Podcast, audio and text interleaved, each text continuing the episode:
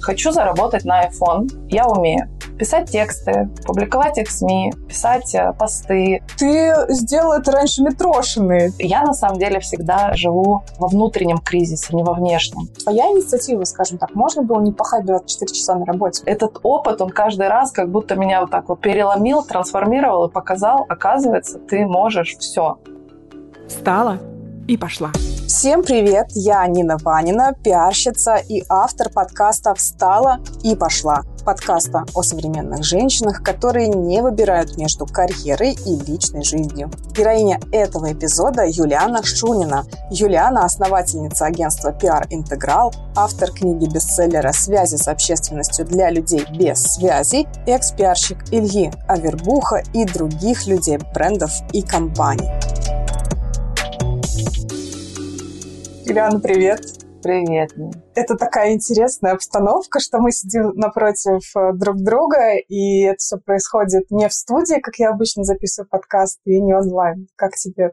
Ой, я люблю, на самом деле, нестандартные истории. Мне кажется, они, наоборот, дают поле для креатива. Давай по креативу. Интересно, что получится. Начать хочется с того, что я была удивлена, когда мы с тобой начали общаться, насколько мы с тобой, в принципе, похожи жизненной ситуации, что ты мама, что ты занимаешься построением своего агентства, и в целом у нас э, в этом с тобой совпадает. И по ценностям мы с тобой вроде бы как пересекаемся. Хочу рассказать такую предысторию, что чуть больше года назад, когда еще не начались все вот эти события, у меня был такой спад интереса к своей профессии, к пиару, и я думала о том, что я немножко динозавр такой, что все ударились в digital, в соцсети, а я ну, где-то на отшибе да, со да. своим пиаром, со своими СМИ, никому я не нужна.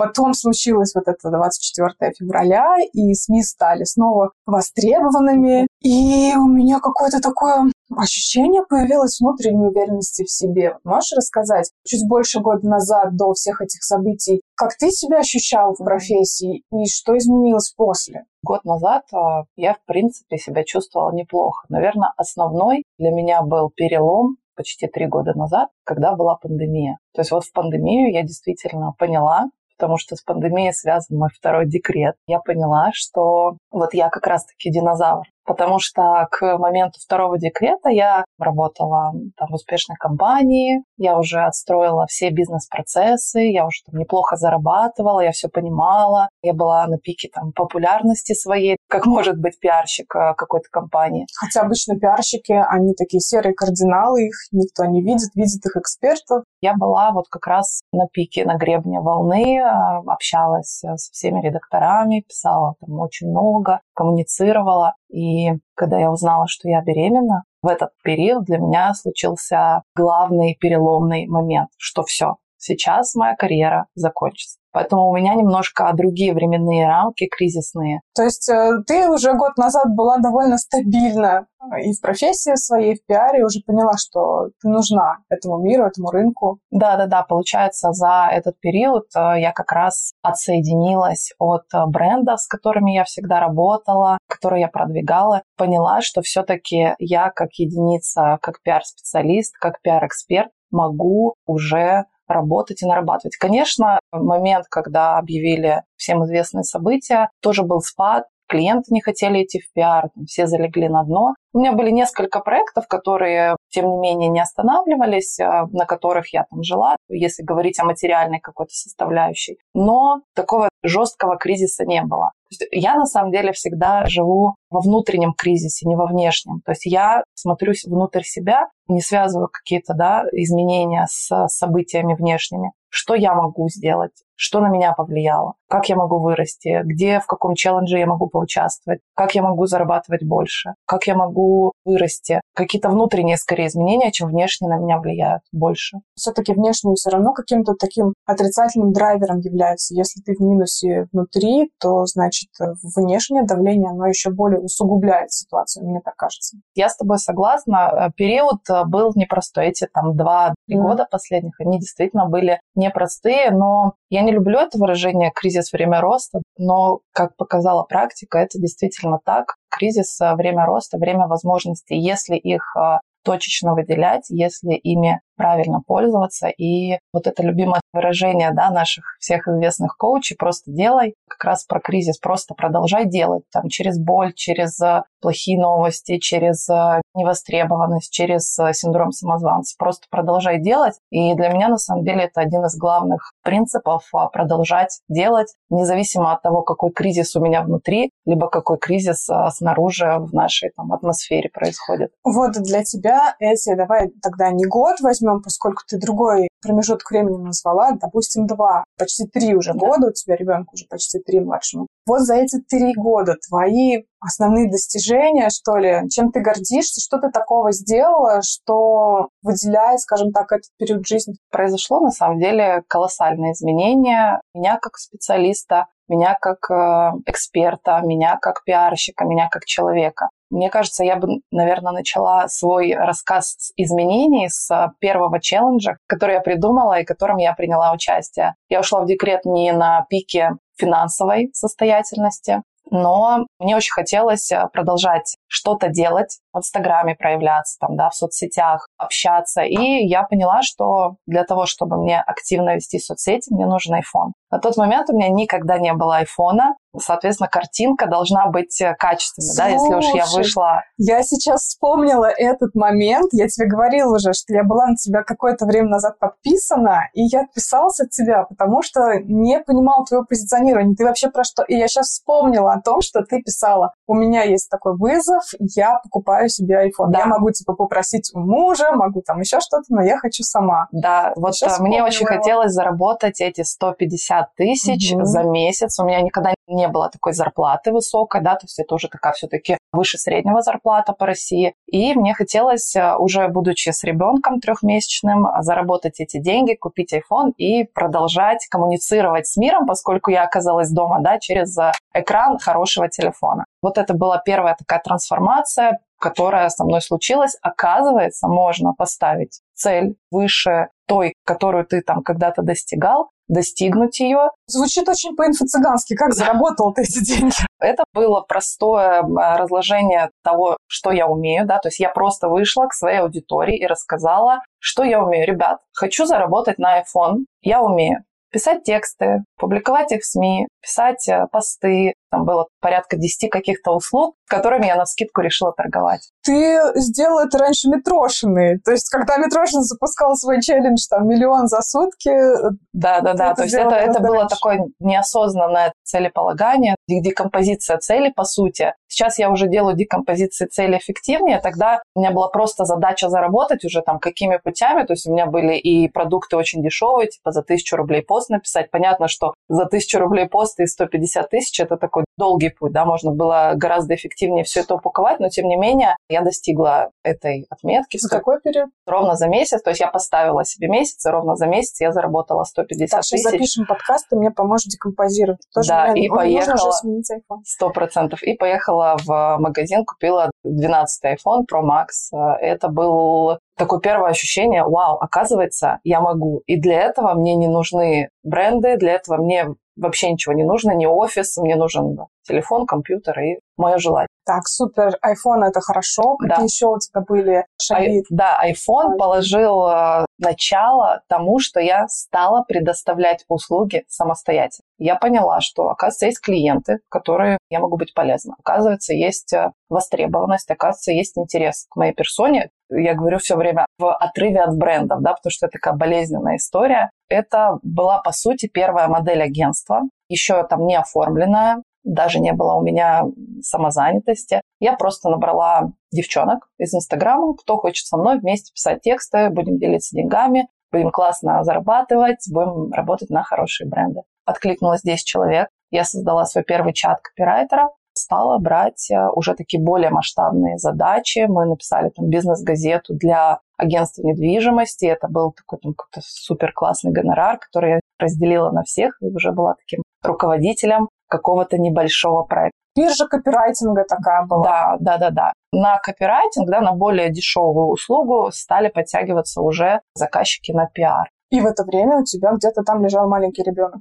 Да, он лежал, плакал, рос, ел, был грудничком, потихоньку вставал на ножки, качала, печатала, укладывала, ложилась, садилась за компьютер. Уже со вторым ребенком я старалась организовать свой день так, чтобы у меня было время на все. То есть такой супер четкий тайминг. Не хочешь спать, ляжешь спать. Не хочешь есть, поешь. И, наверное, за это время она натренировалась. И вот сейчас уже, да, когда у меня есть полноценное агентство, полноценные заказчики, с которыми там со мной уже кто-то полгода, кто-то больше, все ложатся спать тогда, когда маме надо поработать. Ой, какие идеальные дети. Давай чуть назад отмотаем. Сейчас некоторые слушательницы могут э, воспринять немножечко искаженную информацию. Юлиана с большим опытом девушка была, когда сделала этот э, шаг до второго декрета, где, с кем, с какими великими людьми этого да. мира ты работала? Оглядываясь назад, мне страшно осознавать, что, оказывается, в профессии я 20 лет. Я всегда говорю 15, потому что 20 неловко, да, 20 Юля, это как она бы... очень молодо выглядит, вы не думаете? Да, да, да, с 15 лет я в профессии, я журналист по образованию, по профессии и всегда работала, точнее, не всегда, а самый первый какой-то, да, период становления я работала журналистом. Еще одно совпадение, я тоже журналист. Слишком много. Сестра! Да, да. Я работала журналистом, отучилась на журналиста, и вот лет пять, наверное, я работала в этой профессии. Далее уже каким-то стечением, наверное, обстоятельств мне всегда спрашивают, как ты из журналистики перешла в пиар. Ну, так само получилось, ну, на самом деле. да, самый логичный. Абсолютно, потому что, ну, журналистам точно не всем дано стать. Пиарщиком может стать э, целеустремленный, умный, там, да, еще какими-то качествами человек обладающий. Я просто всегда... Хитрожопый.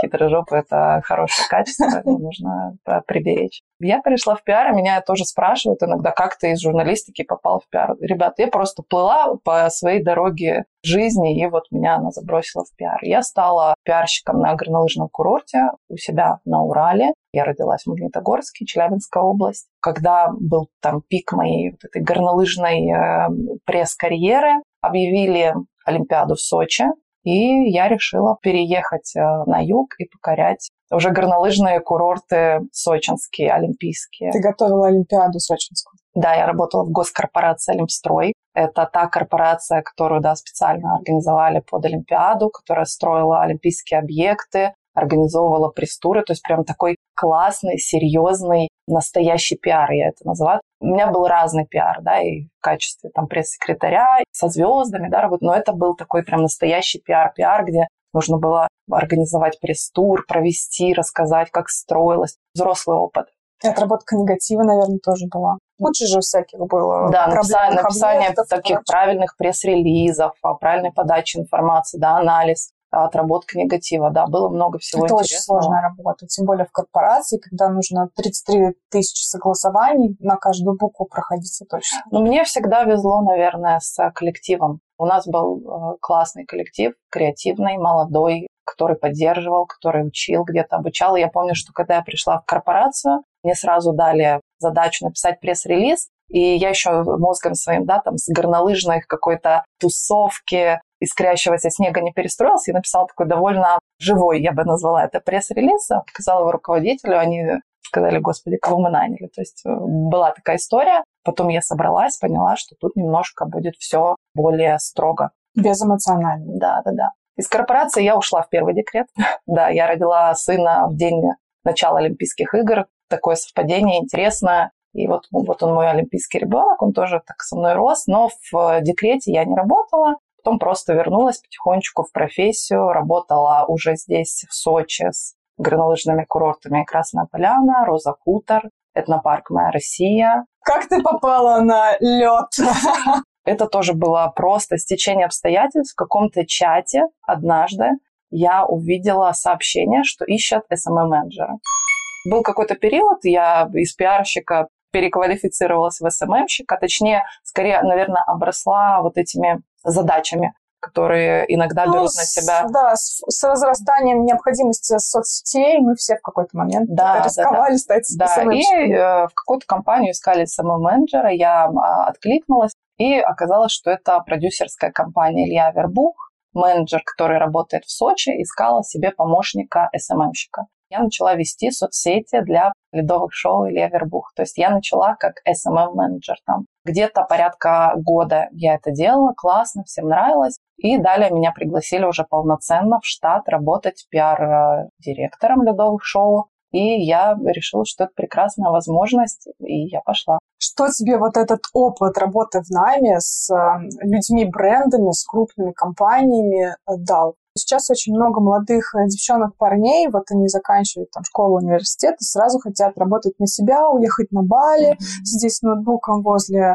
океана и работать на себя. Но мне кажется, что этот этап лучше не перепрыгивать и все-таки на кого-то, на тетю или дядю поработать. Вот что тебе я, да, я никогда не, не скажу, что нужно перепрыгивать этап, как ты говоришь, что нужно сразу работать на себя, зарабатывать миллионы. Этот опыт бесценный, он бесценный, его нигде не взять. Нужно пройти этот этап, это классно, это хорошо. Что это дает? Это дает контакт, это дает а, возможности гораздо проще работать, начинать работать под брендом чьим-то, чем начинать а, работать с а, no-name да, под своим брендом. Это дает возможности коммуникации, то есть ты можешь тестировать какие-то коммуникации, какие-то инструменты. В конце концов, ты находишься с людьми, то есть сразу закрываться от людей, уезжать на Бали, ни с кем не коммуницировать, не брать ничей опыт, не применять, не общаться. Ну, мне кажется, это странный, наверное, выбор. Ну, для меня сейчас. Ну, я ты считаю, не да. вырастешь просто, растем мы от других людей. Абсолютно.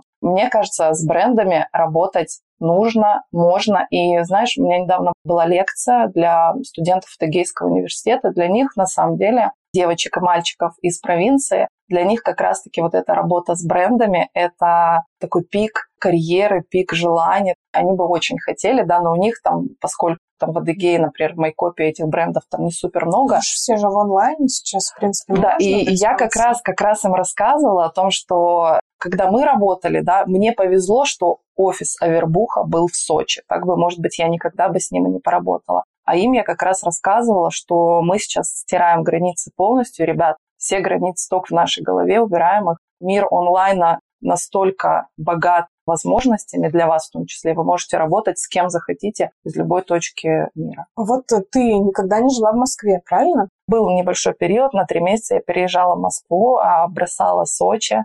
Как раз а, в желании вырасти я поехала в Хаят. У меня был период, когда я работала с гостиничными брендами. Это как раз вот между где-то там Авербухом и Этнопарком «Моя Россия». Я забыла, да, просто этот период. И я решила поехать в отель «Хаят», э, поработать. Такой хотелось в нем опыт получить. Но меня не взяли. Сказали плохой английский. Почему ты не стала искать другую работу в Москве?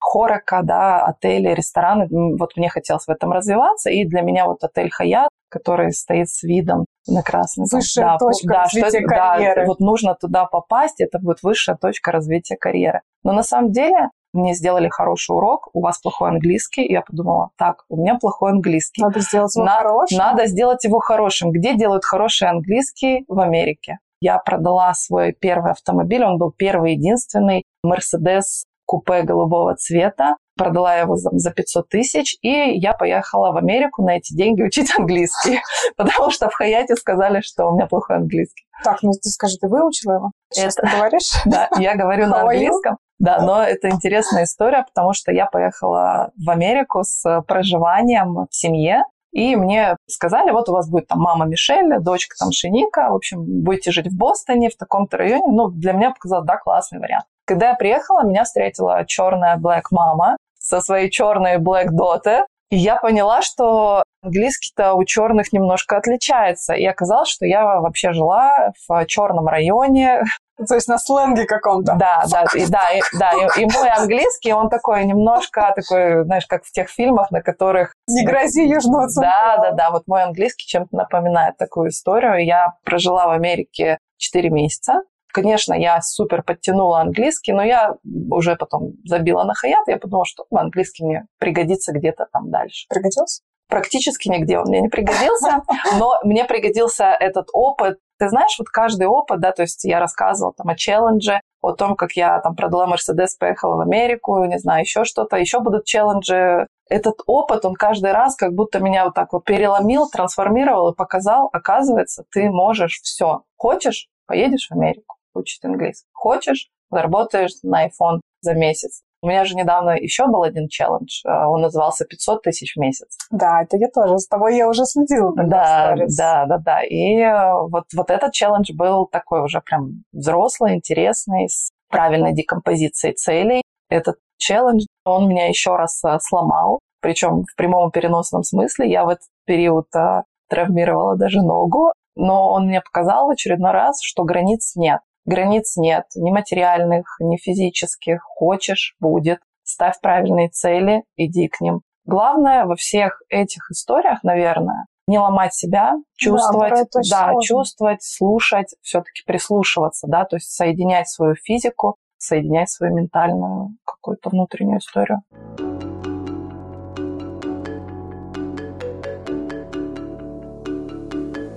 Вот за этот год, поскольку в соцсетях какие-то изменения произошли, люди экономить стали деньги на продвижение. У тебя в твоем деле, в агентстве, какие произошли изменения и как себя вот за этот год эти изменения показали? Какие инструменты, допустим, были более эффективны, какие менее эффективны? Изменений много, агентство полностью трансформировалось а, от того первого чата копирайтеров, да, который у меня был. У меня сейчас есть пять чат-копирайтеров, да, но он совсем другой, совсем другая коммуникация. Я людям абсолютно четко объясняю, что я от них жду, какие у них там задачи, да, как они должны писать, какие у них чек-листы по созданию эффективных текстов. Собираем мастер-майнды. Это о внутренней составляющей агентства, да. У меня появился бухгалтер, у меня появился полноценный ассистент, который очень многое закрывает, помогает. И даже какие-то личные вопросы, которые я не могу решить, да, там заказ, просто в силу того, что я постоянно занята, она прекрасно себя берет. И у меня появились два пиарщика, которые помогают мне уже настраивать коммуникацию с прессой, да, с какими-то новыми партнерами в медиа. Что касается наших клиентов, они стали более осознанны. То есть в пиар сейчас у меня, по крайней мере, не приходят те, которым нужно какое-то продвижение, и вот они пришли в пиар. Вот здесь я не согласна. Выслушать да. хочу тебя, наконец-то да. у нас какое-то различие. Да. Давай рассказывай да, свое, добрались. Да. А, пришли осознанные люди, которые ценят все то, что мы для них делаем, и они готовы далее работать с теми публикациями, с той медийностью, которую они получают благодаря нашим действиям. Для меня это было удивительно, да, потому что я как раз, когда начинала вот эту пиар-историю в одно лицо, были люди, которые это не ценили. То есть они платили мало, там порядка 30, например, тысяч в месяц, получали тот же объем, который мы предоставляем там сейчас, да, нашим, например, клиентам, но они неправильно транслировали, неправильно со всем этим работали, не ценили. Вышло у кого-то РБК, например. Ну, хорошо, вышло, спасибо. У вас РБК вышло, у меня не выходило, ребят. Ну, давай я тебе свою э, да, позицию очень, расскажу, на самом деле, очень что она совершенно полярная. Я вижу людей, которые за этот год хлынули в СМИ, и у них экспертность надуманная. Она у них а, именно созданная пиарщиками, нашими коллегами. Не хочу сейчас никого унижать, все мы делаем одно и то же дело, но действительно отмена таргета и запрещение тех или иных соцсетей возобновила востребованность средств массовой информации. Это газеты, журналы, онлайн-издания, телеки, радио. Даже по количеству запросов, которые к нам в мое агентство приходят, mm-hmm. я вижу, что это востребовано. Но даже я некоторым отказываю, потому что я ну, не верю в их нишу, не верю да. в этих людей. Да. И когда пиарщик во что-то не верит, то продвижение будет неэффективным, потому что я не буду вкладываться, потому что я не буду доверять словам угу. этого человека. Но сейчас я вижу, что этих экспертов крайне много, у которых нет какой-то твердой экспертности, у которых нет э, достаточного количества опыта, но есть э, много амбиций. Мне кажется, это не очень здоровый тренд. Я с тобой соглашусь, и здесь, наверное, происходит такое самоотсеивание, благодаря тому, в том числе, что у меня очень мало прямых продаж, да, через мои каналы все мои продажи преимущественно очень теплые. И те, кто пришел на мое имя, на мой опыт, на какие-то смежные связи, они э, преимущественно люди, которые ценят нашу с тобой работу. Но то, что тренд э, завелся и люди хлынули, особенно очень много инфобизнесменов, у меня у самой было несколько созвонов э, по пиар продвижению инфобизнесменов, и я понимаю, что это ну, пока не мой вариант. Не нашлось того еще инфобизнесмена, которого бы я захотела продвигать, вот честно. Кого ты называешь инфобизнесменами? Из инфобизнесмены те, кто продают э, инфопродукты через э, свои соцсети. Наверное, Слушай, ну все они история. разные будут. Там врачи, психологи тоже продают инфопродукты. И я говорю о тех, у кого как таковой профессии даже нет. То есть их э, инфопродукт лежит только в сфере инфопродукта. То есть это просто обучение Reels, обучение наставничеству, да, то есть... Наставничество, обучение наставников, господи, это вообще Наставник наставников, да. Вот таких таких ребят много. Я не говорю, что это плохо или это хорошо. Но в плане пиара, я думаю, что ты со мной согласишься, с ними будет работать тяжело. Их можно взять, они, возможно, могут э, много заплатить, но с ними будет сложно работать, сложно доказать, действительно их экспертность, их твердость, их вклад в эту вообще жизнь. Я думаю, что даже для них, для этой категории экспертов э, или недоэкспертов, простите, пожалуйста, пиар даже может сработать в минус, потому что чем больше про тебя знает аудитория, угу. тем больше, если она уже на негативе, тем больше вот эта волна негатива может подняться. Есть в этом такой риск репутационный. И еще один момент, что сами эти люди порой не готовы вкладываться, то есть они готовы принести деньги, чтобы за них сделали. Вот это тоже такой момент, что вот вам денежки, сделайте меня известным. Но это тоже так не работает. Тренд э, на работу да, внутри компании очень плотное взаимодействие с экспертами, ты права. Публикуйте меня в Forbes, публикуйте меня в РБК, при этом он не может дать э, соответствующие фактуры, соответствующих данных, мы ничего сделать не можем. Те эксперты, с которыми мы работаем в близкой связке, постоянно, мы постоянно спрашиваем их, чем они сейчас занимаются, что они сейчас продвигают, э, какие у них целевые аудитории, какие у них задачи, какие задачи их бизнеса. С такими экспертами, да, мы работаем ну, довольно эффективно. Как ты считаешь, что было точкой невозврата, что тебя заставило уйти из найма и начать свое дело. Очень крутая точка невозврата. Я уже говорила, да, что я ушла из найма в пандемию, когда всех перевели на удаленку. Да, я уже как раз была где-то на шестом месяце, то есть последние месяцы я уже провела дома, но за несколько месяцев до пандемии у меня на работе случился микроинсульт. То есть это реальная история, точка невозврата, после которой я поняла, что никакая работа вообще не имеет веса, если ты плохо себя чувствуешь, если ты выгорел, если ты устал. То есть ты должен себя понимать, ты должен научиться себя чувствовать. Вот у меня на работе, прям в офисе, я начала чувствовать себя плохо, у меня начала болеть голова, но мне нужно было обязательно именно в этот день сдать интервью Авербуха. Я дописала материал, и я поняла, что я, ну, как бы не могу как будто бы управлять своим телом.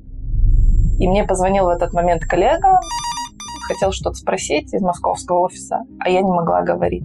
Ну, то есть вот эта вот э, речь, да, когда... Не связанная. Да, да не связанная речь, да, то есть я не могу как будто бы физически свой рот э, настроить. И он говорит, ты в порядке? Я поняла, что вот не как кажется, да, я не в порядке. Я встала и ушла. Позвонила мужу, попыталась объяснить, чтобы он меня забрал, и он приехал тут же, там минут через 15, и мы поехали к врачам. Это что, твоя исполнительность, э, твоя инициатива, скажем так? Можно было не пахать 24 часа на работе, можно было уходить там 7 часов? Я думаю, что да, это была определенная модель поведения, да, которая была со мной довольно долго. Осозналась она буквально совсем недавно. Я просто была хорошей девочкой, хорошей, исполнительной девочкой, которой надо, если ей дали задание, которое надо сделать хорошо, идеально, вовремя. А если нужно что-то исправить, можно исправить ночью, там, в 7 утра. Вот я была таким человеком на всех своих работах ну, с переменным успехом, где-то чуть меньше, да, где-то чуть больше, но это была такая определенная модель поведения, которая исходила от меня, то есть я никого не обвиняю никогда.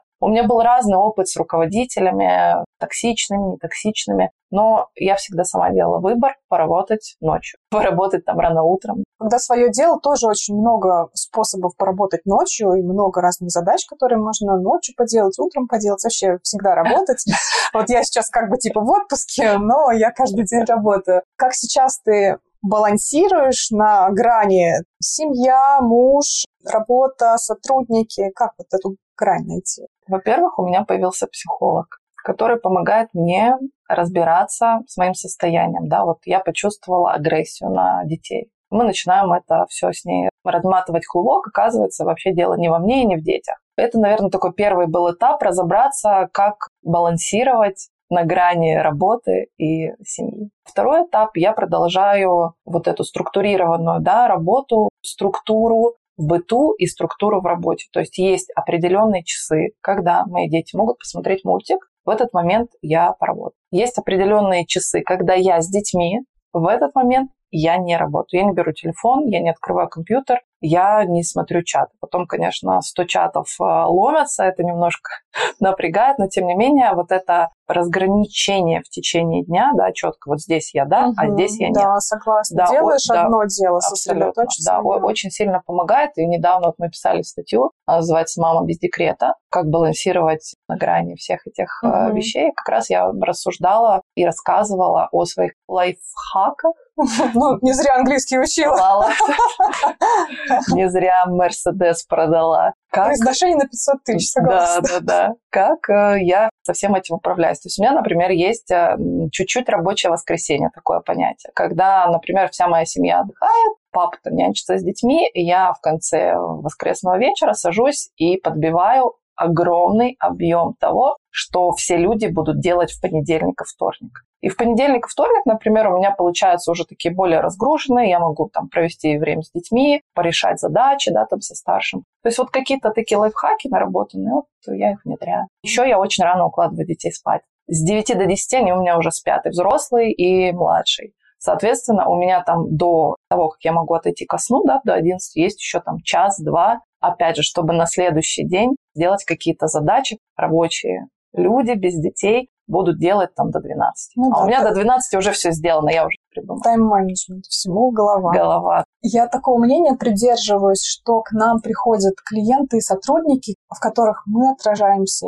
они нас отражают. То есть это очень похожие на нас люди. И если клиент говно, или сотрудник, что-то есть или сотрудник тебе. лентяй, да, что-то с тобой, ну, не так, скажем так. Или ты какие-то ошибки допустил, что такие люди зашли в твою жизнь. Как ты к этому относишься? Я считаю, что это имеет место быть. Сотрудники и клиенты — это какая-то часть нас, где-то отразилась, либо это какой-то урок, который вот к нам пришел, его надо немножко понять. Этот урок надо выучить. То есть нельзя говорить, что ко мне пришли какие-то беспонтовые клиенты, то, что они беспонтовые. Нет, потому что ты не донес ценность. А потому что ты, не знаю, там рекламировался не на тех площадках. Потому что, может быть, тебе надо вот пройти вот этот плохой опыт, чтобы оценить тот хороший опыт, который у тебя был с тем клиентом, которого ты отправил далеко и надолго всегда анализирую. Очень интересно работать уже не только с клиентами, да, потому что у меня теперь же есть еще и сотрудники, как ты говоришь, и сотрудники это тоже такое зеркало тебя,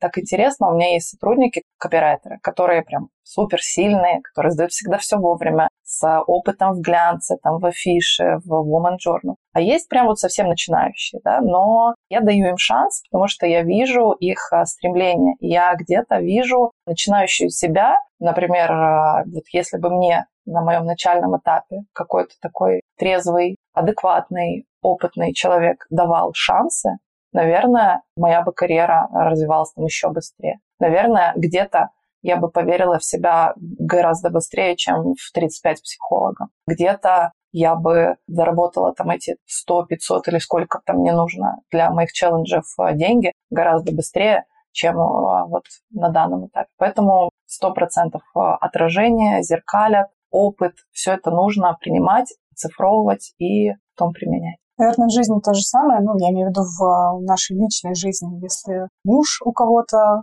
козел mm-hmm. и последний человек на этой планете, тоже что-то да. не так. Почему ты с этим человеком? Почему мир тебя с ним соединил? Почему ты продолжаешь с ним пребывать? И на самом деле с психологом у меня тоже был такой период, что не так у нас что-то с мужем, вот он там не хочет что-то, не понимает, не хочет вникать. Но на самом деле через прямую коммуникацию мы очень много с ним наладили. И оказалось, что все то, что есть в нем, есть и во мне. Просто я начала немножко раньше путь в осознанность, да, в оцифровку того, что происходит. Поэтому абсолютно согласна. Все, что вокруг нас, оно не зря Мне кажется, в принципе, наша профессия, наша работа в коммуникациях, она сильно помогает в жизни. Когда ты даже с родными, с близкими, с мужем, с детьми можешь говорить Я с тобой так согласна. Я обожаю свою профессию и все, что она на нас, как на людей накладывает, да, налаживание связи, да, связи с общественностью. То есть наладить для нас связи – это действительно не проблема. И это, наоборот, скорее такое приятное какое-то действие. Говорить э, словами через рот,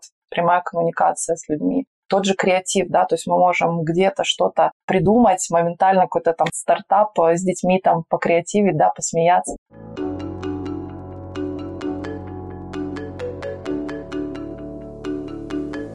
Перед э, нашей с встречей я загуглила тренды в пиаре и маркетинге в 2003 году. Нашла вот следующее. Нишевый контент, умная интеллектуальная коммуникация клиентов и заказчиков, редакционные нативные статьи и офлайн ивенты И ты как раз сидишь сейчас в футболке проекта, над которым ты работаешь. Это фестиваль, да, как правильно сказать? Шоу, да, ресторанное шоу, шоу «Гастрит». И вот, на мой взгляд, этот э, проект, на котором ты работаешь, объединил все тренды. Это и офлайн, и интеллектуальная вот эта вот вся история. Расскажи, как э, профи, что еще будет в 2023 году работать в плане трендов? Над чем надо сосредоточиться? Знаешь, я тренды считываю по своим а, клиентам, и, конечно, сейчас всех будоражит очень сильно искусственный интеллект. Буквально недавно компания, которую мы ведем, запустили свой собственный искусственный интеллект в Telegram-боте. Сейчас они его активно тестируют, и есть а, задумки, чтобы завирусить как-то эту историю, да, сделать а, необычное. Возможно, я даже приоткрою какую-то тайну. Мои фантазии пока пиарские, чтобы искусственный интеллект, а, это компания в сфере ивента, и чтобы их искусственный интеллект разработал ивент, в общем, полностью этот и какой-то один из ивентов. Концепцию какую-то. Да, какую-то концепцию, да, чтобы прямо ее воплотили. Это круто. Классный пиар-повод. Да, мне тоже нравится. И вообще все, что связано с искусственным интеллектом, если это лежит э, в каких-то этических нормах, мне нравится вот этот тренд. И буквально недавно написал еще один клиент, что они тоже что-то там хотят с искусственным интеллектом. Мне кажется, вот этот тренд будет развиваться, набирать обороты, и через него будут э, происходить инфоповоды, типа, можно ли заменить копирайтеров искусственным интеллектом, а может ли искусственный интеллект выписывать психологические диагнозы. В общем, вот эта тема будет активно муссироваться в СМИ. Ты себя вообще чувствуешь востребованной? Сейчас да. Я чувствую себя востребованной, я чувствую себя уверенной. Это, наверное, все-таки тот опыт, да, про который мы говорили, что я не начала с нуля, вот я кто-то начала там, с нуля, уехала на Бали, заработала. Все-таки я прошла этот путь, он вполне адекватный, за который я наработала опыт, наработала клиентов, наработала связи, наработала механизмы, наработала правильные слова, коммуникации. Вот сейчас на данном этапе я чувствую себя востребованной, потому что за плечами у меня есть а, фундамент, на котором я уже строю свой собственный дом, свое собственное агентство, свою собственную команду. Поэтому, да, я чувствую себя востребованной. В том числе востребованность, знаешь, когда стала появляться? Когда я начала проявляться, вот это наше слово, да, любимое, которое... Я его не люблю, да, я любимое, не знаю, нелюбимое. заменить. Да, да, да, но оно как бы классно отражает суть э, того, что нужно делать в данном этапе времени. Когда я начала проявляться, просто рассказывать о себе, что я эксперт с 15-летним опытом работы, я работала там, там, там. У меня есть кейс 500 э, публикаций э, за проект. Я написала книгу за три месяца. Да, кстати, мы забыли Еще про один челлендж. У Юлианы же есть книга бестселлер «Связи с общественностью для людей без связей». Да, это еще один челлендж. Четыре таких запомнившихся мне челленджей написать книгу за три месяца. Это не просто как бы блажь какая-то была, да, я мечтала написать книгу 10 лет. То есть я 10 лет жила с мыслью, что я буду писателем, я напишу свою книгу. И когда я через 10 лет поняла, что я не написала книгу, я поняла, что надо поторопиться. И три месяца – это отличный а, временной промежуток, чтобы написать. Ты сама ее прям писала? Да, я писала сама. Я вообще никого не привлекала, ни один копирайтер Есть не написал, да, не написал да, ни одного слова. Я садилась э, каждое утро и каждый вечер выписывать э, страницы. Что такое книга? Это большой объем информации. То есть и нужно его воспринимать не как творческий продукт. Да, я жила 10, мыс... 10 ну, лет какая-то. с мыслью, да, что я создам что-то творческое. Вот сейчас э, Меркурий перестанет быть ретроградным, сейчас ребенок подрастет, я сейчас перестану болеть, дедлайны закончатся, Авербух перестанет э, кататься на коньках, и я сяду, напишу книгу. То есть никогда? Никогда. Никогда, особенно Авербух, не Да. перестанет. Нет, Авербух, я, да, надеюсь, никогда не перестанет нас радовать своими проектами. И э, три месяца каждый день, утром и вечером, я писала книгу. Все, что вы хотели знать о целеустремленности. У меня последние три вопроса — это блиц. Продолжи фразу. Если ребенок орет, а мне нужно работать, я... Я убегаю в другую комнату и закрываю дверь. Это реальные истории. А, Бывает, что какой-то зум, который невозможно прервать, например, не я говорю, да, говорит кто-то другой, и начинает Пелагея плакать. Это реальная абсолютная история. Я бегу на второй этаж, понимаю, что мне нужно еще там 5-10 минут, я бегу на второй этаж, закрываюсь в комнате, ухожу как бы в дальний угол, потому что она будет долбиться в дверь. И вот эти вот 5-10 минут мне иногда удается выигрывать. И еще есть фотка, где я стою на окне, Пелагея, но она еще такая маленькая была, то есть она еще не говорила. Сейчас-то она долбит в двери, орет, да, типа, открывай дверь, ты что там закрылась? А когда она была чуть поменьше и там просто хныкала, и что-то ей нужно было, а мне нужно было закончить, я забиралась на окно, договаривала, и есть фотка, я стою на окне, вот так вот потом сфоткала, а она внизу там на диване что-то мне там закидывает. Премия «Мать ехидна» вручается Юлиане Шукиной. На что ты потратила первые заработанные деньги? Первые заработанные деньги я сто процентов потратила либо на ресторан, либо на туфли на каблуках. Это был тот период, когда меня интересовали короткие юбки, туфли на каблуках и ресторан. Ну, то есть рано ты заработала. Да, я деньги заработала рано, то есть это в период там с где-то там 15-17. Если бы ты, 18-летняя, увидела свою нынешнюю жизнь, чему бы ты больше всего удивилась? Тому, что, во-первых, я мать двух детей. То есть вот это самое удивительное бы было из э, позиции 18-летней. Что я зарабатываю много. Вот это меня бы тоже прям удивило. Ну, то есть прям, прям очень уже хорошо. Да, ну, то есть не только на туфли хватает. Абсолютно. Что я живу в Сочи. То есть я бы сказала, вау, из Магнитогорска в. Сочи. Вот, наверное, этим трем вещам я бы удивилась больше всего. Ну, то, что попала ко мне на подкаст, ты Ну, тоже то, что я, для меня это уникальный опыт. У меня было единственное в жизни интервью на радио, я очень волновалась. Жанр говорения, я всегда думала, что это не мой жанр, и когда я училась на журналистике, у нас был выбор, куда вы идете, на радио, на телек или писать будете. Я сказала, я буду писать, я говорить не умею. А я пошла на телек. И пять лет проработала А, в экране. да, нет, ну твой жанр говорения, он слышен. Напишите, пожалуйста, в комментариях, Юлиане идет жанр говорения? Мне кажется, что да. Но я знаю, что у меня такой низкий голос, и он как раз да, приятен он такой для... убаюкивающий. Да, он приятен для... Вы там еще не уснули?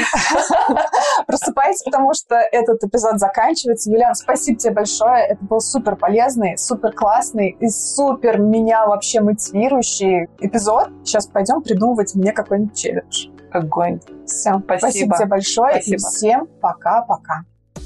Это был подкаст о современных женщинах «Встала и пошла». Ставьте сердечки в Яндекс Музыке, пишите отзывы в Apple подкастах, ведь только с вашей помощью историями невероятных женщин смогут вдохновиться сотни и даже тысячи людей. Спасибо, что слушаете, и пока-пока.